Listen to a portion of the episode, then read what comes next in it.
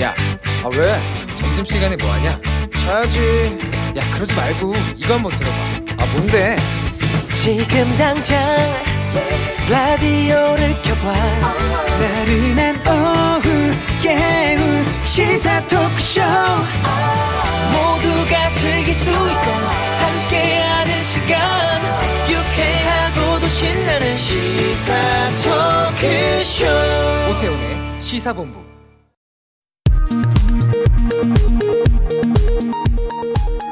이 시각 라디오 정보센터 뉴스입니다. 정부가 오는 11월 전 국민의 70% 이상이 백신 접종을 완료하는 시점에야 코로나19 방역 체계를 사회적 거리 두기를 완화하고 확진자 억제보다는 위중증 환자 관리에 집중하는 위드 코로나로 전환할지 결정할 수 있다는 입장을 밝혔습니다. 문재인 대통령은 오늘 해군 성폭력 피해 여중사 사망 사건과 관련해 한치의 의혹이 없도록 국방부는 철저하고 엄정하게 수사하라고 지시했습니다. 더불어민주당은 국민의힘 대권 주자인 윤석열 전 검찰총장과 최재형 전 감사원장의 자질 논란에 부각하며 맹공을 가했습니다. 윤 전 총장을 향해서는 코로나19 바이러스를 우한 바이러스로 지칭한 것을 파고들었고, 최 전 원장에 대해서는 정부가 국민의 삶을 모두 책임지겠다는 것은 위험한 발상이라는 발언에 비난을 퍼부었습니다. 이재명 경기도지사는 전도민 재난지원금을 둘러싼 형평성 논란에 대해 타 시도도 필요하면 하면 되는 것이라고 말했습니다.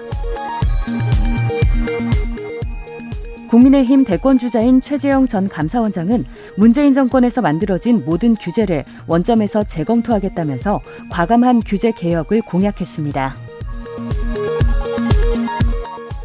국민의힘 대선주자 토론회 개최로 촉발된 이준석 대표와 윤석열 전 검찰총장 사이의 신경전이 계파 갈등으로 비화되는 조짐을 보이자 홍준표 의원이 계파 갈등으로 몰아가는 건 이 대표를 폄하하는 것이라며 이 대표를 두둔하고 나섰습니다. 미국 식품의약국은 현지시간 12일 코로나19 고위험군을 상대로 백신 3차 접종, 이른바 부스터샷을 허용했다고 로이터통신이 밝혔습니다. 지금까지 라디오 정보센터 조진주였습니다.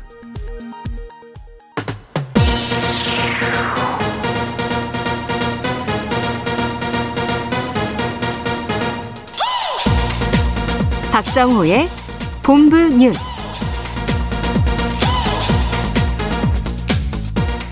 네, KBS 1라디오 오태훈의 시사본부 2부 첫 순서, 이 시각 주요 뉴스들 정리해드립니다. 본부 뉴스, 오마이뉴스의 박정호 기자와 함께합니다. 어서 오세요. 네, 안녕하십니까. 신규 확진자 계속 아침마다 좀 보고는 있는데, 네. 오늘도 2,000명 가까이 나왔어요. 예, 오늘 0시 기준 신규 확진자 1,909명 발생했습니다. 어제 발표된 숫자보다 3명 늘면서 이틀 연속 1,900명대 후반인데요. 네. 특히 비수도권 지역 발생 확진자 788명 발생하면서 4차 대유행 이후 최다입니다. 또 여름 휴가철에 여기다가 이제 사실상 오늘부터 시작되는 광복절 연휴, 그리고 이런 것 때문에 전국적으로 이동량이 늘어날 것으로 예상돼서 추가 확산 우려가 큰 상황입니다. 오전에 김부겸 총리 대국민 담화냈잖아요. 네, 그 내용이 바로 이제 연휴 동안 이동을 자제하는 그런 내용인데요. 대체 공휴를 포함한 이번 광복절 연휴, 이게 코로나19 확산이 아닌 위기 극복의 전환점이 되도록 집에서 가족과 함께 머물러 주길 좀 간곡히 부탁한다라고 김 총리는 밝혔고요. 네. 이어서 휴가지에서 돌아오는 직원들 출근 전에 진단검사를 꼭 받고, 기업 역시 휴가 이후 일터로 복귀하는 직원에 대해서 발열 같은 증상 여부를 확인한 다음에 업무를 시작하도록 조치해달라라고 당부를 했습니다. 또한 이 광복절 연휴 동안 불법 집회를 강행한다면 정부는 법에 따라 엄정히 책임을 물을 것이다라고 경고하기도 했고요. 아울러 최근 일부 제약사의 백신 공급 차질로 인해 신속한 접종을 원하시는 대다수 국민들께 심려를 끼쳐드려 매우 송구스럽다라고 고개를 숙였습니다. 네. 특히 이제 모더나 그 백신이 수급이 좀 불안하다고 하던데, 네. 이거 정부 대표단이 미국으로 출발했다고요? 이것 때문에? 그렇습니다. 오늘 인천국제공항에서 출국 전에 이 모더나 본사를 방문하는 각오 또는 계획에 대해 강도태 보건복지부 2차관 뭐라고 했냐면, 공급 변경에 대해서 유감의 의사를 표명하겠다. 그리고 앞으로 들어올 물량을 포함해서 전체적으로 백신 공급 안정화에 대해 협의할 거다라고 설명을 했습니다. 그러니까 모더나 측에서는 생산 총괄 같은 이 백신 판매 책임자들이 참석해서 논의할 것으로 예상이 되는데요. 정부는 이 백신 공급 차질 문제가 모더나사에서만 발생한 만큼 엄중하게 항의를 하고 또 동시에 재발 방지를 위한 확약을 받아내겠다. 이런 계획입니다. 네. 이재용 부회장 나왔죠? 네. 이재용 삼성전자 부회장 오전 10시쯤 넥타이를 뺀 정장 차림으로 서울구치소 정문을 걸어 나왔습니다.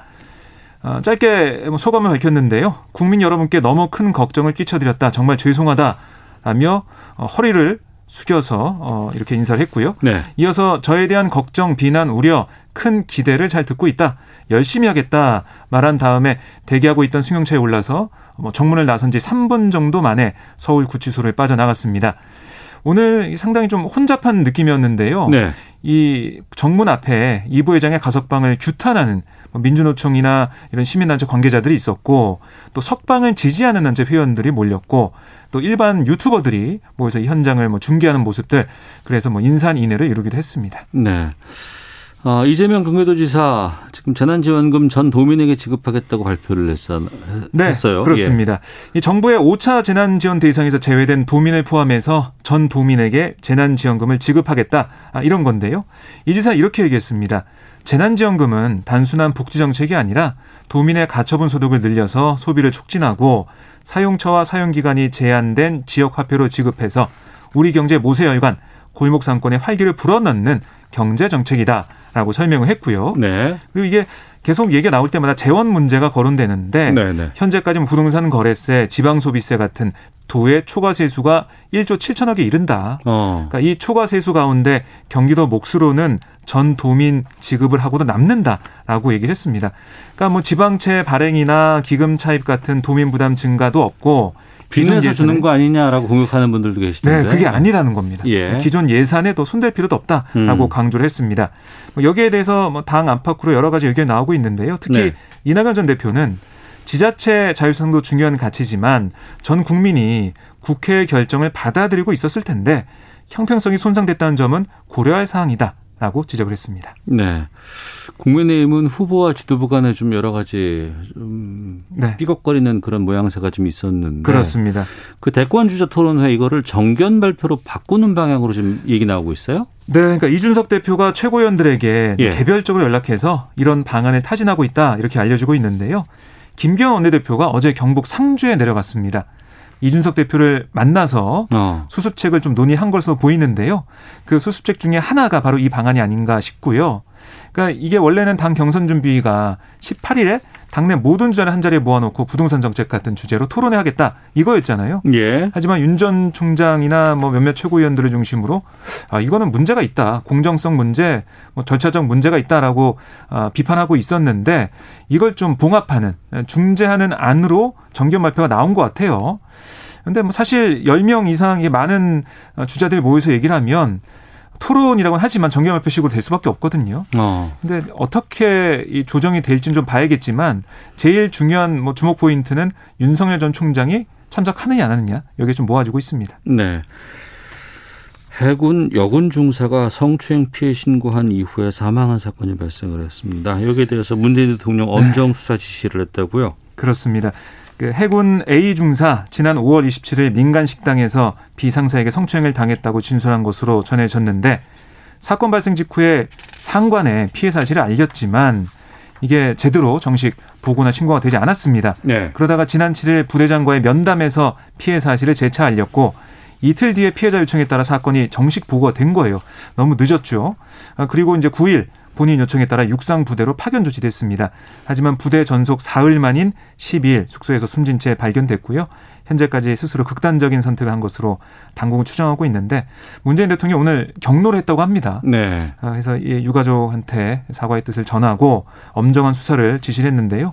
서 국방부 장관은 있어서는 안 될 일이 발생한 데 대해서 송구스럽게 생각한다라고 사과를 했고 또 특별수사팀을 편성해서 철저히 수사하겠다 이런 입장을 보이고 있습니다. 공군 이모준사 성추행 사망 사건 이게 이제 수사가 되는 어쨌든 과정에서 유사 사건이 또 발생한 거라서 더 충격을 주고 있습니다. 네. 자, 도쿄올림픽에서 우리 대표팀 가운데 가장 인상적인 활약을 펼친 선수. 네. 김연경 선수가 1위를 차지했다고요. 아마 많이 짐작을 하셨을 것 같습니다. 한국갤럽이 발표한 한국인이 본 도쿄올림픽 여론조사 결과 김연경 선수가 전체 응답자의 63%로부터 가장 인상적인 활약을 펼친 선수로 지목이 됐어요. 네. 이 부분 1위에 올랐고요. 김연경 선수 다음으로는 양궁사상척 3관왕에 오른 안산 선수가 35%로 2위, 또 양궁 2관왕 김재덕 선수가 13%로 3위였습니다. 이게 지난 10일부터 12일까지 전국 성인 1,002명 전화조사를 해서 이렇게 발표를 했는데 네. 육상 높이뛰기 4위 우상혁 선수가 11%로 이 조사에서도 4위로 기록이 됐고요. 네. 수영 남자 자유형 100m 5위 황선우 선수 7%로 5위였습니다. 그리고 흥미롭게 본 종목을 묻는 항목에서는 배구가 68% 압도적 1위였고 네. 양궁 44%, 펜싱 9%, 야구가 8% 순이었습니다. 알겠습니다. 자, 본부 뉴스 오마이뉴스의 박정호 기자와 함께했습니다. 고맙습니다. 고맙습니다.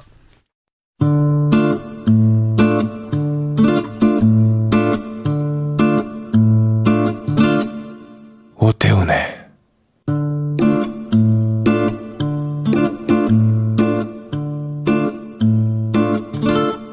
시사본부. 네, 시사본부는 청취자 여러분들의 참여 기다리고 있습니다. 샵 9730으로 의견 보내주시면 되고요. 짧은 문자 50원, 긴 문자 100원, 어플리케이션 콩은 무료로 이용하실 수 있습니다. 팟캐스트와 콩.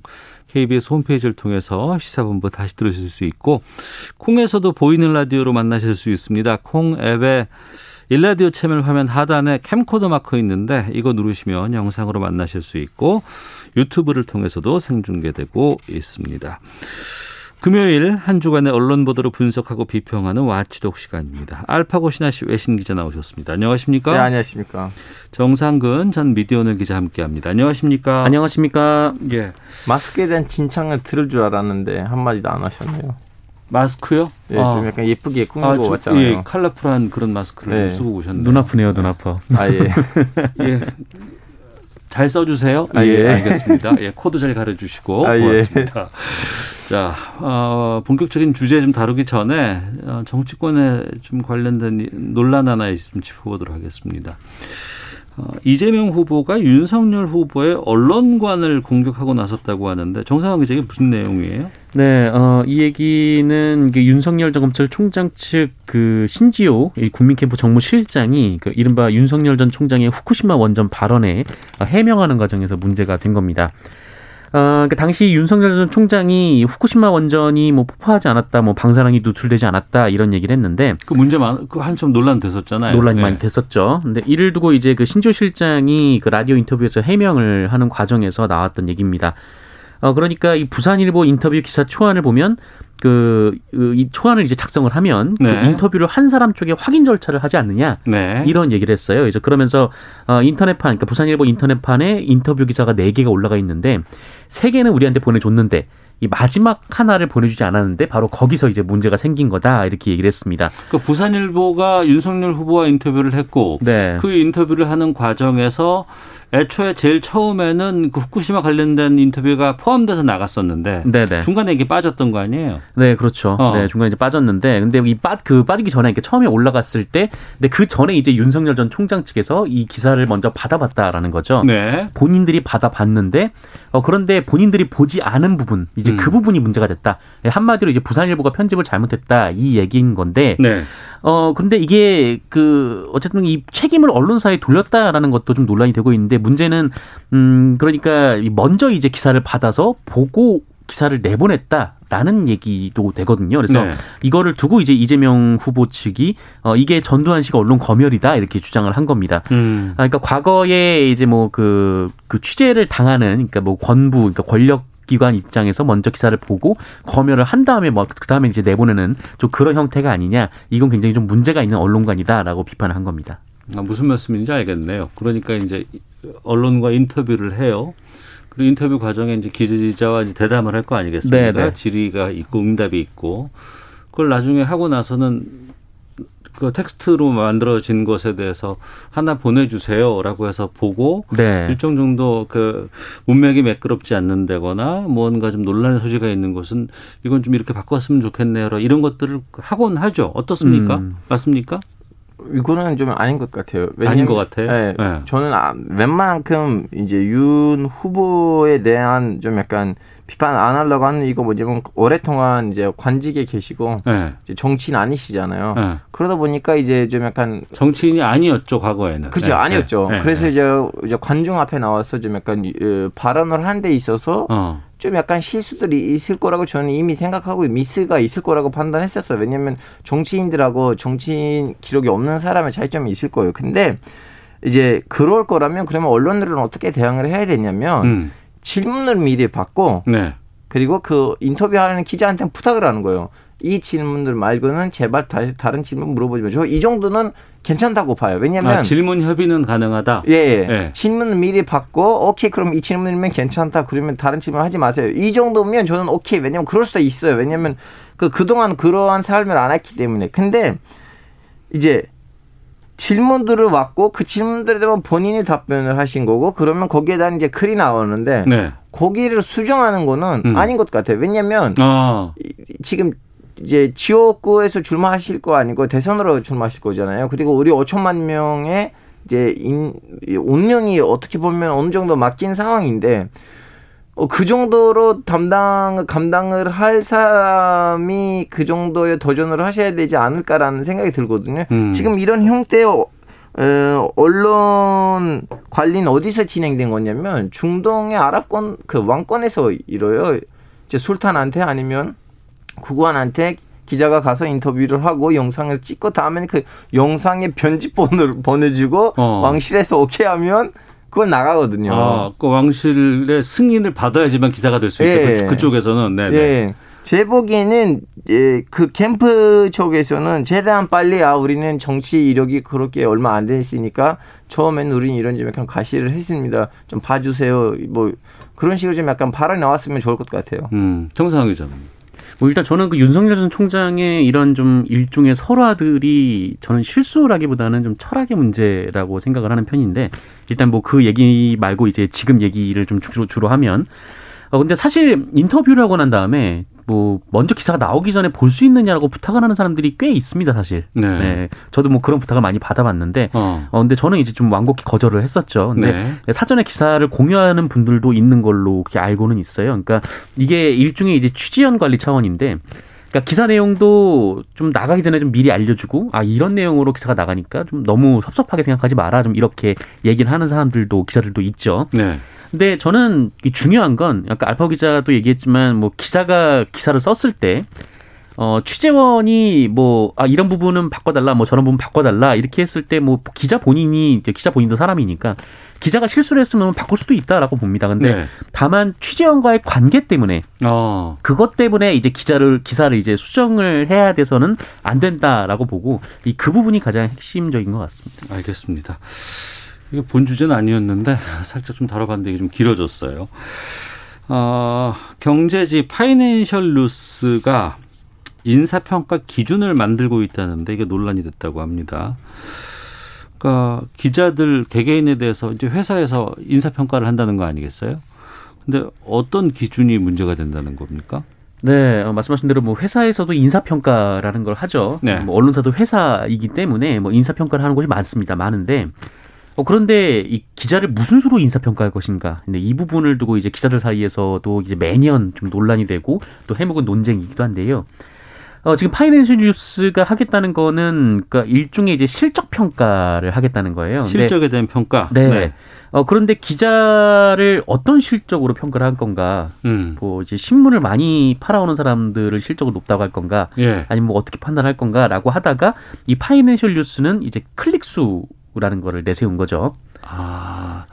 온라인에다가 기사를 쓰고 네. 송고를 했는데 몇 명이 받는가? 이 기사를 몇 명이 받는가? 네. 이거를 기준으로 실적 인사평가에. 네. 그거를 이제 그 정량, 그러니까 양이 그 확실히 정해져 있으니까 네. 좀 이대로, 그러니까 클릭수대로 줄을 세울 수 있다라는 게 이제 파이낸셜 뉴스 측의 입장이라고 합니다. 어떻게 보세요? 저는 지금 반반이에요. 왜냐하면 일단은 그 기자가 일하는 그 부수가 있잖아요. 그 부수에 따라 클릭 수의 그 클릭 수가 다를 수밖에 없어요. 연예인 뉴스라든가 아니면 정치권 뉴스들은 이 클릭 수가 제일 많이 나와요. 근데 급한 면에는 좀 약간 예술 기사라든가 아니면 도서 기사들 쓰신 분들도 있잖아요. 네. 그분들을 그 정도 클릭 수가 안 나와요. 그럼 그 사람들 어떻게 해요? 그 부수 그러한 부수에서 일하는데 전문 분야에 따라서 클릭이 다를 수밖에 없다. 예. 네. 근데 또 반면에는 기사를 진짜 잘 쓰고 좋은 어떤 문제를 잘 다루는 종합하고 정리하는 기사라면 클릭 수가 은근히 잘 나와요. 네. 그러면 또 여기서 이제 자극적인 기사들도 나오긴 하잖아요. 클릭 수를. 근데 제 보기엔 이제 여기서 좀 종합적인 평가를 하러 가야 돼요. 클릭 수 대비 댓글. 지금 클릭수가 너무 많은데 밑에다가 댓글이 야, 기자들이 이렇게 낚시 기사를 쓰면 안 되지. 나 다시 한번 이런 거 안 읽을게. 뭐 이런 댓글들이 많으면 그러면 그 클릭수를 나누기로 해야 돼요. 요즘 그 기사 댓글에 보면 그 기자의 자질이라든가 네. 여러 가지 이런 것에 대해서 비판하는 그런 댓글들을 꽤 많이 보여요. 꽤 많이 있죠. 뭐 그럴 수밖에 없는 게 사실 이제 요새 온라인상에서 많이 떠도는 기사들이라고 하면은 그냥 누군가의 그냥 SNS 글을 퍼온다던가, 뭐 특히 이제 연예인분들, 네, 뭐 그런 분들의 인스타그램 댓글을 가지고 네. 기사 쓰는 사람들이 있어요. 그런 거를 가져오는 거는 그냥 일반 시민들 봤을 때 뭐 저런 건 나도 하겠다라는 생각을 할 수밖에 없는 거죠. 네. 단순한 수학 공식으로 가겠습니다. 저는 예를 들면 외교적인 기사를 썼어요. 클릭 수가 2,000이에요. 그리고 밑에다가 댓글 2개 나왔어요. 알파고 기자 통찰력 너무 좋네. 이렇게 2개 나왔어요. 그럼 2,000 곱하기 2, 4,000이고요. 또 다른 사람 연예 기사를 썼어요. 예, 예. 클릭 수가 많이에요. 예. 근데 밑에는 100개 댓글인데 다 욕을 했어요. 이거는 기자냐? 그럼 만 나누기 100 얼마예요? 100이에요. 그럼 제가 이겼어요. 4,000으로. 그렇게? 이렇게 가야 됩니다. 수학이 너무 단순합니다. 근데 그거 다 동의할까? 아니 근데 그 만약에 이제 그 포털 사이트 메인에 가면은 네. 댓글이 몇천 개가 달리는데 그렇죠. 어떻게 다 확인하겠어요? 그걸 어떻게 다 읽고 확인합니까? 대충 밑에 이제 좀 좋아요, 싫어요, 아니면 행복해요 그런 좀 얼굴도 나오거든요. 그거 보면 이제 티나요. 아무것도 없으면 아무것도 그냥 2,000. 그러니까 기자의 어떤 실적을 평가함에 있어서 이런. 수치가 나오기는 나오는 건데 이게 객관적인 것인지 그리고 정말 그 기사의 질이라든가 아니면은 기자의 정도를 하고 있다고 이걸 평가를 할 수 있는 기준이 될 수 있는가 이건 좀 논란이 좀 꽤 클 것 같은데. 그렇죠. 사실 기자들을 인사평가를 한다 이거 자체가 굉장히 좀 어렵습니다. 일단 왜냐면은 일단 기자들이 회사에 없어요. 네.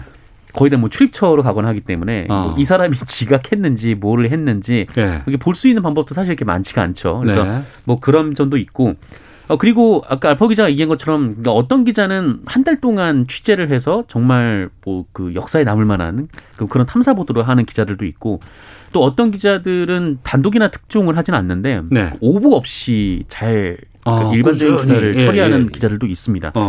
근데 이렇게 좀 기사라는 게 좀 다양한 기자들의 성향도 좀 다양하고 뭐 기자라는 게 평가할 수 있는 방법들이 굉장히 다양한데 이걸 어떻게 하나의 기준으로 되게 인사평가를 하겠어요. 그래서 사실 그 부분은 굉장히 좀 어렵기도 하고 또 네. 언론사 내부에서도 늘 논란이 나오는 주제이기도 하죠. 그래서 이거 확실히 우리는 평가해야 돼요. 왜냐하면 경쟁이 없으면 게으름이 시작해요. 경쟁이 없으면 게으름이 네. 시작된다. 중요한 건 이제 그 평가의 기준을 되도록 네. 매번 우리는 스스로 이렇게 비판을 하면서 건설적인 비판을 하면서 그 평가 수준을 되도록 한국의 언론의 그 언론 윤리 수치를 올릴 수 있는 방향으로 할 수 있게끔요. 네. 과거에는 진짜 기자들이 이런 뭐 사회의 희망이고 등불이라는 평가들도 참 많이 있었어요. 네. 근데 최근에는 언론 자유 같은 것들은 많이 올라가고는 있는데 또 일반 국민들이 바라보는 기자에 대한 평가는 상당히 좀 박한 것 같다라는 좀 안타까운 마음이 들기도 하고 요즘 퇴사 비율이 높아지고 있다면서요? 네, 뭐 코로나19 뭐 시대여서 뭐 많은 분들이 뭐 직장을 떠나는 일도 있고 그런데 이 기자들 사이에서도 좀 그런 일이 있는가 봅니다. 뭐 한국경제 기자분께서 말씀하셨는데 한국경제 내부에서도 요새 최근에 좀 퇴사하는 분들이 많다라고 해요. 그래서 이런 거 보면은 좀 뭐라 그럴까요? 하여튼 뭐 이유는 뭐 이직하려고 하는 분들도 있고, 네. 혹은 뭐 공부를 더 하고 싶어서 퇴사하는 분들도 있는데. 결국 그 얘기는 그 돌려보면은 뭐 이제 언론사에 좀 비전이 없다 이렇게 지적할 수도 있는 거 아닌가 토로를 하는 분들도 있습니다. 한때 뭐 요즘 AI로 대체하자 뭐 이런 게 많이 있잖아요. 네. 뭐 어떤 그 직업은 AI로 가는 게 훨씬 더 낫겠다 뭐 이렇게 그런 얘기가 나오고. AI 기사 쓰는 얘기들도 꽤 많이 나왔었는데 이미 한국에서 AI가 쓰는 기사들도 있게 합니다. 아 벌써 네, 그랬어요? 뭐 주식 시황이라든지 뭐 스포츠 경기라든지 좀 이렇게 스코어나 이제 숫자로 표현될 수 있는 것들은 AI들이 쓰고 있습니다. 그렇군요. 하나 더 제가 쓴 거 아니에요. 네, 알파고 아니에요. 예. 알겠습니다. 하나만 더 보겠습니다. 연합뉴스 우리가 한번 지적했던 부분인데. 기사형 광고를 포털로 송출한 것에 대해서 한 달 만에 입장을 연합뉴스가 밝혔다고 하는데요. 이 내용 좀 살펴보겠습니다. 정상근 기자. 네. 연합뉴스가 이 중소기업 보도지원 서비스라고 얘기를 했는데 저도 사실 이 얘기를 듣고 뭔 소린지 몰라가지고. 잠깐만요. 네. 다시 한번 말씀해 주세요. 그러니까 연합뉴스가 이제 그 광고비를 받고 네. 기사를 썼는데, 그러니까 이거는 광고인 거죠. 광고죠. 네, 돈을 받고 쓴 기사이니까. 근데 이거를 광고란에 보내지 않고 기사로 포털에 송출했습니다. 네. 그런데 이게 연합뉴스가 입장을 밝혔는데 중소기업 보도 지원을 하는 서비스라는 거예요. 그러니까 이게 저도 뭔 소리인지 모르겠는데. 아니 광고라고 했는데 결국에는 이거를 입장을 받고 밝혔는데 내용이. 아, 이건 광고가 아니고요. 우리가 회사에서 준비한 중소기업 보도 지원 서비스입니다. 이렇게 입장을 냈어요? 네, 그러니까 연합뉴스가 이렇게 얘기를 했습니다. 그러니까 배너 광고에 참여하는 소규모 기업들의 요구를 반영한 이 보도 지원 서비스다라는 네. 건데. 오렌지 주스 아니고 오렌지 즙이래요. 네, 뭐 그런 셈이죠. 근데 사실 이 연합뉴스가 이 뭐 광고성 기사를 뭐 이제 기사로 예, 포털에 예. 송고를 하긴 했지만 실제로 돈을 받고 이렇게 송고를 한 건지 그 부분은 좀 확실하지 않았었거든요. 근데 이제 연합뉴스가 입장을 밝혔는데. 이 배너 광고에 참여하는 소규모 기업의 요구를 받아서라고 했어요. 네. 그러니까 배너 광고를 해야, 그러니까 돈을 줘야 기사를 쓴다라는 거잖아요. 아. 네. 그러니까 이게 뭐 분명히 이제 광고라는 점이 이제 분명해진 거죠. 그런데 이제 연합뉴스 쪽에서는 이 좀 그 중소기업이나 스타트업 이런 곳은 좀 이게 보도가 잘 안 되기 때문에. 이런 곳을 보도하는 게 공익적인 목적이 있다. 그래서 배너 광고를 해주면 우리가 이제 그거를 보도를 해주는 거다. 라고 얘기를 하고 있는 겁니다. 공익적이지 않아도 배너 광고 그럼 해주면 다 이렇게 보도해 주겠네요. 연합뉴스의 말이 좀 진정성 있게 느껴지려면 네. 연합뉴스가 광고를 하든 하지 않든 그렇죠. 네, 네. 이 중소기업을 찾아가서 현장을 다녀서 네네. 취재를 해보고 아니 지금은 쉽지 않지만 힘들지만 나름대로 그 업계에서의 인지도라든가 위상이라든가 기술력이라든가 이런 것들을 취재를 통해서 바탕을 하고 이런 기업들은 살리고 홍보를 해야 되겠다라는 판단에 의해서 이런 것들이 나오면 기업 지원이 되는 거 아닌가요? 네. 그렇게 해야죠. 근데 그렇게 해야 되는데 이제 그 여기서는 지금 연합뉴스는 배너 광고를 해야 이렇게 보도 지원을 해준다라는 거니까 사실 말장난 아닌가라는 생각이 좀 드는 거죠. 사실상 말장난이 아닌가 그런 입장 발표였다. 알파고 기자. 이제 구를 어디서 보냐에 따라 6으로 보일 수도 있고 9로도 보일 수가 있는 거잖아요. 숫자 9. 예. 네. 이거 마찬가지예요. 제 보기에는 이제 솔직히 말하자면 그 중소기업들은 언론에다가 기사를 실리게 하는 건 너무 힘들어요. 말씀을 이제 연합뉴스 측에서 이렇게 말을 너무 예쁘게 꾸며놨는데. 사실 좀 잔성이에요. 아, 솔직히 그래요? 개인적으로. 왜냐하면 네. 이 사람들은 일을 하려고 하는데 언론에다가 좀 기사가 나면 자기 일이 조금 더 잘 번창되거든요. 근데 그거 너무 힘들어요. 그러기 위해서 이제 언론사들한테 어느 정도 좀 약간 돈을 드리고 기사를 좀 약간 하나 띄우고 그 기사를 통해서 일을 할 수가 있거든요. 안 그러면 대기업들은 중소기업들을 목을 잘라주고 그 사람들이 힘이 없어요. 근데 문제가 뭐냐면 이것을 진짜 해놓고 얘기를 하든가 야 우리 진짜 돈을 받아서 광고를 받았다 해야 되는데 안 하고 있어서 문제라고 봅니다. 그러니까 중소기업이라든가 이른바 언론에 자기를 홍보하고 싶은 회사를 홍보하고 싶은 적극적인 의사가 있다고 하더라도 예. 회사가 규모가 작거나 예. 경제력이 좀 부족하다 그러면 이걸 실을 수가 없는데 차라리 이렇게 소규모의 광고를 통해서 홍보할 수 있는 자리를 그러니까 전에는 기자한테 무슨 뭐 접대를 한다거나 이래서 우리 거 좀 내주세요 이렇게 했던 것이 아니고 차라리 양지로 이걸 끌어들이자. 네, 차라리 이렇게 규제를 만들고 시스템을 만들고 여러분 우리는 광고를 합니다. 광고용 기사도 씁니다. 주로 우리는 대상이 중소기업들이에요. 이 네. 사람들 돈이 없어요. 이 사람들 좀 잘 되려면 홍보가 필요해요. 언론에 도움이 필요해요. 네. 우리는 이 정도로 합니다. 혹시나 중소기업들 중에서도 이상한 일이 있거나 갑질이 있으면 신고하세요. 우리는 이 회사에 대해서 나쁜 기사를 쓸 줄도 알아요. 이런 식으로 차라리 양심적으로 다 오픈해놓고 가는 거는 저 낫다고 봅니다. 그런데 이렇게 지원 서비스라고 이렇게 얘기하는 건 아니다. 그렇게 하면 이제 정상근 선배 같은 분들은 말장난한다고 비판하잖아요. 그죠. 이제 가장 핵심적인 건 그렇게 해서 돈을 받고 쓰는 거 그럴 수 있다라고 쳐도 네. 이게 광고임은 좀 분명하게 표시를 해야 되는 거죠. 그렇죠. 그러니까 지금 이제 포털의 기사로 그러니까 연합뉴스 기자가 이제 취재해서 쓴 기사처럼 전송을 하기 때문에 그게 지금 문제가 되고 이 분명히 규정 위반입니다. 네.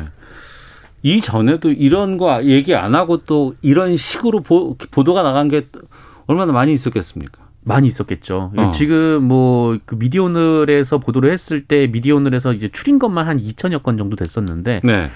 그 이전 또 그 이후에도 이것이 이제 계속 됐었고 또 계속 되고 있다라고 하거든요. 그리고 또 지금 연합뉴스의 해명을 보면은 이거를 지금 멈출 생각이 없는 건데 그렇게 되면은 지금 이미 좀 뭐라고 할까요? 이제 국가기관 통신사니까 국민으로부터 세금을 받아서 운영하는 통신사가 이렇게 장사를 다른 방법으로 굉장히 좀 규정을 위반해가면서 하는 상황이죠. 이게 무슨 심의라든가 법적으로 문제가 될 상황들은 아닌가요? 아직은 법적으로 문제가 되지는 않겠습니다만, 그러니까 포털에서는 이게 규정 위반은 분명합니다. 그래서 포털에서 아마 심의에 착수를 한다라고 하고. 이게 이 부정행위 5건당 벌점이 1점이거든요. 근데 네. 미디어오늘 보도에 따르면 약 2천여 건 되니까 벌점이 어마어마하게 나올 상황인 거죠. 그런데 이게 과연 이제 어느 정도 벌점이 쌓이면 신문에 대해서 문제를 삼고 얘기하는 걸 포털에 이런 심의로 이걸 규정한다는 게 참 그러네요. 그렇죠. 네. 포털에서 처분을 받을 수밖에 없다는 것도 좀 그렇긴 한데, 근데 사실 언론 대부분이 이제 포털에서 상당 부분의 돈을 받기 때문에 이 부분은 포털에서 좀 처리를 해야 될 것 같습니다. 알겠습니다. 와치도 여기까지 하도록 하겠습니다. 정상근, 알파고 신하 씨 두 기자와 함께했습니다. 말씀 고맙습니다. 고맙습니다. 네, 감사합니다. 이어서 기상청 연결해서 날씨 알아보고 교통정보 확인하고 돌아오도록 하겠습니다. 날씨와 미세먼지 정보 강혜종 리포터가 전해주십니다. 네, 날씨 및 미세먼지 정보입니다. 오늘 미세먼지 농도는 보통 내지 좋음 단계로 전국의 공기가 깨끗하겠습니다. 내일까지 흐린 날씨가 이어지면서 전 지역의 폭염특보는 일시적으로 해제가 됐지만 모레부터 조금씩 낮 기온이 오르기 시작합니다. 그리고 지금 서쪽은 여전히 30도를 웃돌면서 덥고요. 동쪽은 조금 선선해졌습니다. 오늘 제주도와 남해안, 동해안으로 비가 내리겠고요. 대부분 내일까지 이어지겠습니다. 내일은 비 내리는 지역이 보다 넓어져서 충청 이남 지역으로 확대되겠습니다. 가장 우려되는 곳은 제주도입니다. 내일까지 30에서 100, 많은 곳은 제주 산지의 경우 150mm 이상의 비가 쏟아지겠는데요. 천둥, 번개 동반해서 시간당 30에서 50mm로 강하게 내리겠습니다. 비 피해 없도록 주의하셔야겠습니다. 또 지금 고성에는 지금 호우주 주의보가 내려져 있습니다. 이 동해안과 남해안 쪽 20에서 60mm, 또 내일 충청과 남부지방 5에서 40mm의 비가 예상됩니다. 대부분 지역 흐린 가운데 오늘 오후부터 밤 사이에는 충청 이남 쪽으로 소나기가 내리겠고요. 내일은 수도권과 영서 지역으로 소나기 예보돼 있습니다. 소나기 양은 오늘은 5에서 40, 내일은 5에서 30mm가량이 되겠습니다. 오늘 낮 기온 서울과 광주 31도, 강릉 28도 등 26도에서 32도의 분포 예상하고 있고요. 오늘 오후까지 그리고 오늘 밤부터 다시 내일까지 강원 동해안과 영남 해안, 제주 해안에는 너울성 파도가 높겠습니다. 각별한 주의가 필요하겠습니다. 지금 서울의 기온은 28.7도입니다. 날씨 정보였고요. 다음은 이 시각 교통 상황 알아보겠습니다. KBS 교통정보센터 공인혜 씨입니다. 네, 이 시각 교통정보입니다. 운전은 나만 잘한다고 될 일이 아니죠. 서로서로 조심 운전 부탁드립니다. 서울시내 성수 쪽 동부간선도로 성동교 부근 3차로 차선 변경 지점에서 추돌 사고 있었는데요. 이 사고 차량 조금 전 처리됐지만 군자교부터 정체가 남아 있습니다. 분당수로 청담대교 쪽 탄천부터 탄천 1교 사이 더딘 이유도 정체 구간 아닌 수서 부근 2차로에 고장난 차가 서 있어서입니다. 차로가 많지 않은 만큼 살펴 지나시고요. 고속도로에선 수도권 제1순환선 판교에서 일산 쪽 서운 분기점 진출로 갓길에서 사고 처리 중입니다. 뒤로 소래터널부터 이 사고 지점 지나 송내까지 6km 구간 꽉 막혀 있고요. 이후 김포부터 자유로 구간 다시 더딥니다. 남북권인 호남지선 대전 쪽 유성분기점 2차로에서 작업이 한창인데요. 유성 나들목부터 4km 구간 작업 여파 크게 받고요. 반대 논산 쪽도 양촌 하이패스부터 논산 사이로 작업 때문에 정체입니다. KBS 교통정보센터였습니다.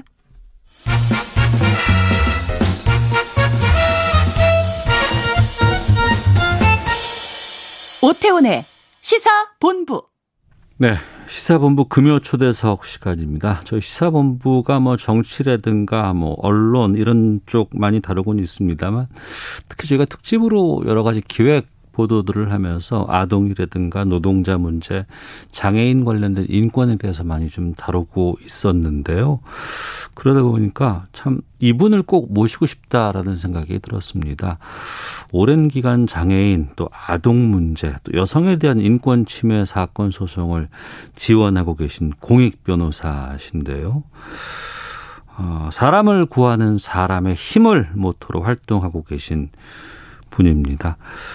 오늘 초대석 시간입니다만 주요 활동하시는 지역이 광주광역시시고, 또 코로나 상황도 고려를 해야 되고, 또 다둥이로서 또 육아도 좀 신경을 쓰셔야 될 것 같아서 저희가 전화로 초대를 했습니다. 장애인권법센터의 김예원 변호사, 오늘 초대석 주인공인데요.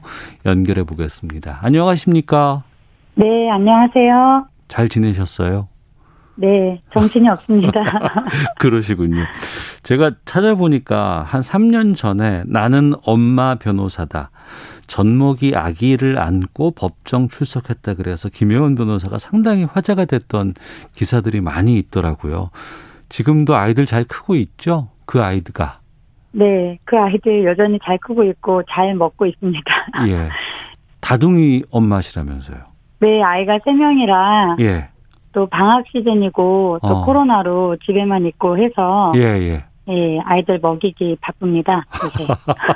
진짜 이 코로나 상황에서는 아이들 육아 중에 가장 힘든 게 끼니, 이거 가장 힘들어요, 이게 준비하는 게. 네, 정말 그런 것 같아요. 밥 먹고 나면 간식 해줘야 되고, 그러고 나면 또 과일도 또 챙겨줘야 되고, 참 힘드실 것 같은데, 당시 그 법정에 아기와 함께 갔을 때 얘기 좀 들어볼까 하는데, 그 법조계도 상당히 선별이라든가 이런 쪽 상당히 엄하잖아요. 그때 시선이 어땠었습니까?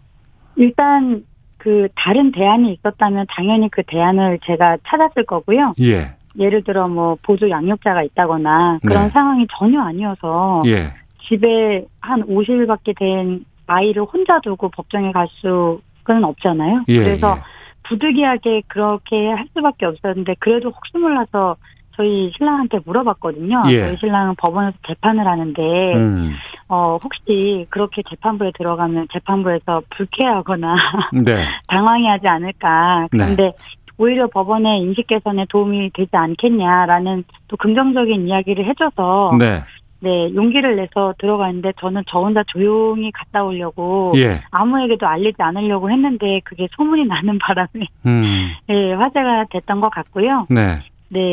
특별히 다른 사람 시선보다도 저는 그럴 수밖에 없는 사정이 있는 어떤 누군가도 있다라는 거는 좀 알아주셨으면 싶었습니다, 그때. 네.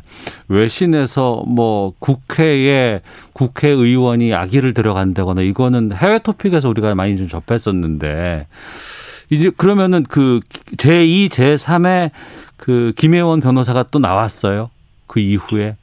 저한테 간접적으로 말씀해 주신 분들은 계신데, 그거 보고 용기를 내서 아이가 방학 중인데 양해를 구하고 잠깐 방청석에 아이를 같이 앉히고 변론을 하러 갔다는 엄마 변호사님들의 이야기도 들을 수 있었습니다. 아, 그러셨군요. 자, 오늘 김혜원 변호사가 활동하고 있는 부분들에 대해서 좀 여쭤볼까 하는데, 먼저 지금 대표로 계신 장애인권법센터, 이건 어떤 곳인지부터 좀 말씀해 주세요. 쉽게 말씀드리면 법률사무소고요. 변호사 사무실인데, 이름 자체가 좀 특이해서, 왜 이름을 이렇게 지었냐면, 저희가 수임료가, 무료입니다, 무료. 그런데, 무료라고 하니까 다들 여러 가지 전화를 주시는데, 그런 일반적인 사건은 전혀 하지 않고요. 장애가 있거나, 아동이거나, 아니면 심각한 범죄 피해를 당한 아주 취약한 상황에 계신 분들이 도저히 변호사를 스스로 선임할 수 없는 분들이 계세요. 네. 그런 사건만 그 지원하는 좀 특이한 일을 하다 보니까 수임료를 받을 수 없어서 그래서 이렇게 무료로 하는 법률사무소입니다. 근데 수임료가 없으면 어떻게 그 회사 사무실도 빌려야 되고 여러 가지 조사도 해야 되고 그 경비를 다 어떻게 감당을 하는 거예요?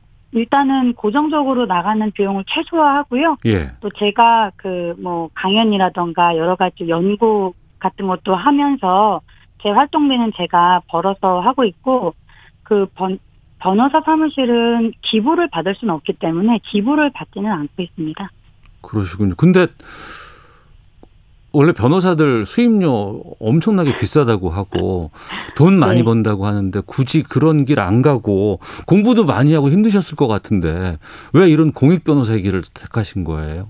아, 그 특별한 계기가 있었던 건 아니고 사실 제가 태어날 때 의료사고로 한쪽 눈이 없어져서 저도 시각장애인 당사자예요. 그래서 계속 시각장애인으로 살아왔는데 그렇다고 해서 제가 뭐 대단히 뭐 인권 감수성이 높은 학창시절이나 이렇게 보낸 것은 아닙니다. 그냥 공부 열심히 하는 학생으로 커왔는데 사법시험 합격하고 변호사가 되고 사건들을 통해서 만나는 사회적 소수자들의 삶이 21세기 대한민국에서는 일어나면 안 되는 일들이 너무 많이 일어나는 거예요. 그래서 그런 거를 바라볼 때 제 뾰족뾰족한 그 성격이 마음이 아프니까 같이 이제 함께하게 됐고 그게 쌓이고 쌓이면서 오히려 이게 직업이 돼서 활동을 하게 된 것이죠. 나라에서 운영하는 여러 가지 그 도움을 주는 그 법 서비스라든가 또 이런 분들이 계신 것으로 좀 알았는데 그쪽에서 다 해결이 안 되나 봐요. 각각의 역할이 나눠져 있고 아시다시피 그 칸막이 행정 있잖아요. 그래서 뭐 관할이 있고 대상자가 정해져 있고 뭐 이러다 보니까 거기에서 포함되지 않는 여러 사건들이 분명히 존재하거든요. 그래서 저는 이제 찾아오는 사건보다는 발굴되는 사건. 본인이 스스로 목소리조차 못 내고 있는 상황에서 왜 그 주변에 누군가에 의해서 발굴되는 사건들 있잖아요. 그런 사건들을 찾아가는 방식으로 일을 하고 있습니다. 그러면은 김혜원 변호사께서 직접 사건을 확인해보고 이런 거는 내가 필요하겠다 싶어서 찾아가세요? 그렇습니다. 당연히 먼저 당사자부터 만나보고 이야기를 들어봐야죠. 그러면 이런 질문 좀 드려볼게요. 저희가 그 아동학대와 관련해서 좀 여러 가지 특집을 좀 해본 적이 있었는데 몰랐는데 우리 사회에서 이런 아동학대가 너무나 흔하게 일어나고 있고 또 이걸로 인해서 아동들이 정말 본인이 감당하기 힘든 현실로 내몰리는 경우가 상당히 많이 있었는데 거기에 대해서도 상당히 김혜원 변호사가 상당한 활동을 하고 계시더라고요. 네. 아동인권 활동 계속 하고 있습니다. 그럼 그런 곳도 다 현장을 찾아가시고 뉴스를 통해서 접하고 이런 곳에서는 무언가 도움이 필요하겠다고 가시는 거예요? 아동 사건 같은 경우는 다양한 경위로 제가 알게 돼서 지원을 하는데요. 그 만날 때 되게 세심함이 필요해요. 그러니까 어른들이나 장애인이라 하더라도 좀 비아동일 경우에는 좀 만나고 하는데 주저함이 없는데 특히 부모가 가해자인 아동일 경우 있잖아요. 그런 경우는 대체로 우리 사회의 언어가 애는 아직 어리기 때문에 부모 통해서 만나야 된다. 뭐 이런 것들이 있는데 부모가 가해자일 경우에는 그게 성립되지 않는 거죠. 그러면은 이 아이가 오롯이 섬처럼 혼자 있는데 거기를 이 아이가 불안해하지 않는 방식으로 찾아가서 만나는 그런 거를 연구하고 해보고 있습니다. 섬처럼 고립되어 있는 아이를 위해서 노력한다는 게 참 힘든 일인 것 같고 하지만 사회에선 반드시 필요한 부분인 거잖아요. 네, 그렇죠. 알겠습니다. 변호사 말고도 지금 뭐 인권 주제로 한 에세이라든가 책도 동화도 만드셨다고요? 네. 사실 제가 일하기 편하려고 만든 책이고요. 그 사건을 하다 보면 장마철에 막 쏟아지는 비처럼 사건이 끊이지 않고 계속 쏟아져서 내가 되게 무력해질 때가 있어요. 그런데 결국 그 사건들을 들여다보면 조금만 인식이 바뀌어도 이 지경까지는 안 될 것 같은 사건들이 많은 거죠. 그래서 그런 것들을 좀 담아서 누구라도 알기 쉽게 인권에 대해서 생각하고 이해할 수 있도록 쓴 책이 있는데 하나는 누구나 꽃이 피었습니다라는 영화를 기반으로 한 예. 제가 지원했던 사건들과 연결되는 그런 이야기이고요. 하나는 그 아이들이 주인공인 동화입니다. 이상하지도 아프지도 않은 아이라는 책이 있습니다. 아, 그러시군요. 출간하신 책 가운데 보니까 장애인 차별 금지법 해설서 이런 책이 있던데 네. 장애인 차별 금지법에 우리나라에 있다는 사실조차 모르는 분들이 꽤 계실 것 같습니다. 지금 우리나라 장애인 차별 금지법 같은 경우에는 정비가 좀 잘 돼 있는지요? 법 자체는 미국의 ADA법, 그러니까 미국 장애인법이나 다른 나라의 장애인 차별 금지법에 비해서 크게 부족함은 없는데요. 네. 이게 만들어진 지가 지금 그러니까 시행된 게 2008년이에요. 네. 2008년생이 올해로 따지면은 중학교 1학년이거든요. 그렇죠. 그러니까 네. 꽤 나이가 들만큼 들은 법인데 예. 아직 좀 생소하죠. 이 법에는 우리가 하면 안 되는 차별의 종류, 장애인 네. 차별의 종류가 몇 개 적혀 있고요. 네. 그리고 그런 차별이 발생했을 때 그런 권리 구제는 어떻게 받아야 되는가, 어디에 우리가 신고를 해서 어떤 절차를 통해서 우리가 어떤 대응을 할 수 있는가에 대한 권리 네. 구제에 대한 내용이 같이 담겨 있습니다. 네. 최근에 아동 학대, 특히 이제 그 친부모라든가 뭐 여러 가지 이런 관련된 사건이 상당히 많이 있었잖아요. 그럴 때마다 네. 이제 국가라든가 사회의 여러 가지 이런 시스템이라든가 제도에 대한 문제들 항상 지적되어 왔었는데 이번에 보니까 정인이법 관련해서 상당히 비판적인 입장을 보이셨던 기사를 봤습니다. 이 문제도 좀 여쭤볼까 하는데 아동학대 처벌에만 집중되는 바람에 정작 피해 아동들이 제대로 된 보호를 받지 못하고 있다. 이런 지적을 해 주셨어요. 네. 아동이 혼자서 냅둬도 스스로 잘 살 수 있으면 저는 이런 고민하지 않아요. 예. 그런데 아동기의 교육과 발달이나 이런 여러 가지 필요한 것들이 있잖아요. 네. 그런데 이 아동학대는 단순히 형사사법체계만 연결되어 있는 게 아니라 사회복지 시스템이 같이 연결되는 좀 구조적인 특이성을 갖고 있습니다. 그렇습니다. 그런데 예, 예. 이 안에서 학대 행위자만 그 쏙 빼내서 처벌에만 중점을 두었을 경우에는 예. 거기에 남겨져 있는 아이들의 생존의 실질적인 위협이나 그리고 제대로 된 발달이나 교육을 받지 못하는 방치 상태, 일종의 제도적 학대 상태에 다시 놓여질 수 있다는 것이죠. 네. 그 부분을 제가 자꾸 얘기한 것이에요. 청취자 의견 잠깐 소개해드리고 계속 좀 말씀 나눌게요. 8888님. 같이 손잡고 가시려는 깊은 마음이 멋지신 분입니다. 5756님. 정말 멋지고 훌륭한 변호사시네요. 라고 의견 보내주셨는데 자 금요 초대석 장애인권법센터의 김예원 변호사와 함께 말씀 나누고 있습니다. 우리가 어떻게 아이를 저렇게 놔둘 수 있어라고 많은 분들께서 의견을 보내주고 화내고 일이 터질 때마다 분노가 막 올라가는데 정작 처벌은 강화해야 된다라는 얘기를 하면서도 버려진 아이 아니면 이 아이들을 구제할 수 있는 이런 절차에 대해서는 아직도 좀 부족한 게 많이 있나 봐요. 네, 그런 것 같아요. 왜냐하면 다른 뭐 장애인이나 가정폭력 피해자나 성폭력 피해자나 제가 지원하는 다른 영역의 피해자들은요. 네. 그래도 자기 목소리를 자기가 낼 수 있는 구조적인 그런 통로들은 마련되어 있습니다. 예. 그런데 아동의 경우에는 그게 거의 없다시피 한 거죠. 그러니까 장애인의 경우에는 그래도 장애인의 보호자나 누군가가 아니면 장애인이 종류가 다양하잖아요. 예, 예. 그럼 그중에도 자기 의사표현이 충분히 가능하신 장애인분들도 계신데 아동은 어쨌든 성인이 되지 않았다는 이유로 법률적인 능력이 거의 없는 사람으로 취급이 되지 않습니까? 네. 그러다 보니까 본인에게 아주 중요한 결정에 대해서도 어떠한 의견도 내지 못하는 네. 그런 구조적인 어려움 속에 있어요. 그래서 더 이쪽이 좀 더디고 힘든 것 같아요. 게다가 특히 부모라든가 같이 살고 있는 사람에게 학대를 받는 아동 같은 경우에는 얘는 그러면 이후에 어디서 살아야 되지, 어떻게 생활해야 되지라는 고민들이 있거든요. 이 부분에 대해서도 많은 의견을 주셨더라고요. 네, 그렇습니다. 그 아동을 분리하는 제도, 뭐 즉각분리 제도라든가 이런 것들을 나라에서 얘기하고 있긴 하지만 정립법과 네. 연결되는 얘기죠. 그런데 예.